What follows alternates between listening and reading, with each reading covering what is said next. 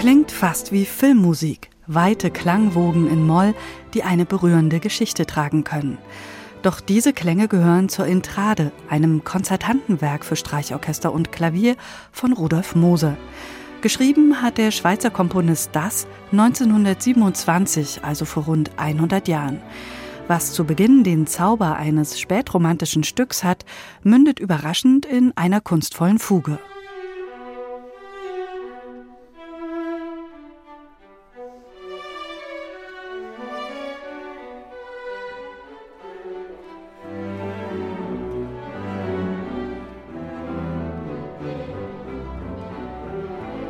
Die Kunst, so eine Fuge schreiben zu können, ist in erster Linie Kompositionshandwerk und das lernt Rudolf Moser in Leipzig bei Max Reger.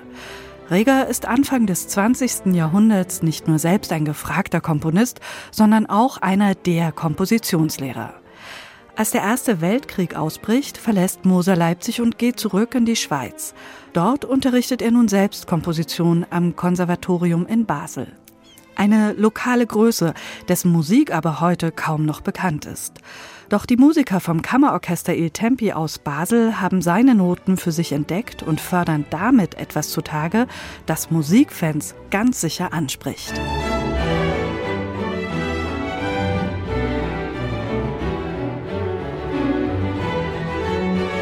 Musik aus der Spielmusik für Streichorchester von Rudolf Moser, eine Gavotte, Tänze wie diese werden eigentlich Anfang des 20. Jahrhunderts von den Komponisten der Zeit kaum geschrieben. Angesagt sind eher sinfonische Dichtung und Programmmusik. Doch Moser scheint das nicht zu interessieren. Er schreibt, was ihm gefällt, und so trifft man in seinen Werken für Streicher immer wieder auch barocke Tänze. Stücke, die sich mit Neobarock wohl am besten beschreiben lassen. Allerdings passt Moser die mit einem dichten Streichersound der spätromantischen Klangwelt an.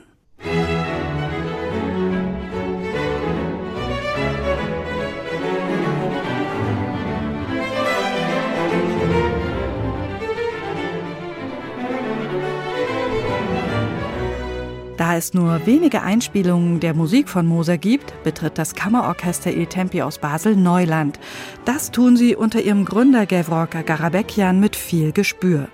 Nie tragen sie zu dick auf, sondern bleiben klanglich immer elegant. Wie auch der französische Musiker Marc Lachat als Solist beim Konzert für Oboe und Streichorchester.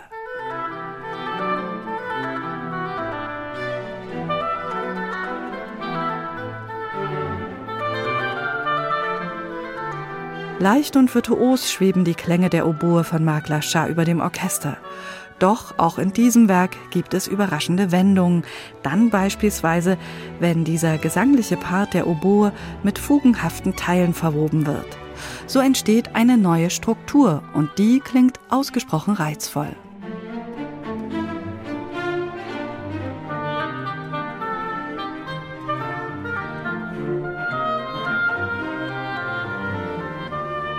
Rudolf Moser war Komponist mit ganzer Seele, doch der Musiker war ebenso ein leidenschaftlicher Bergsteiger.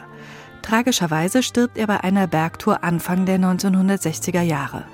Bis heute schlummern einige seiner Werke in den Archiven und seinen Namen findet man kaum auf den Konzertprogrammen. Vielleicht macht diese Aufnahme mit dem Kammerorchester Il Tempi auch Musiker neugierig für zukünftige Programme. Und Musik von Rudolf Moser findet sich dann live im Konzertsaal wieder. Neue CDs in HR2 Kultur. Weitere Rezensionen auf hr2.de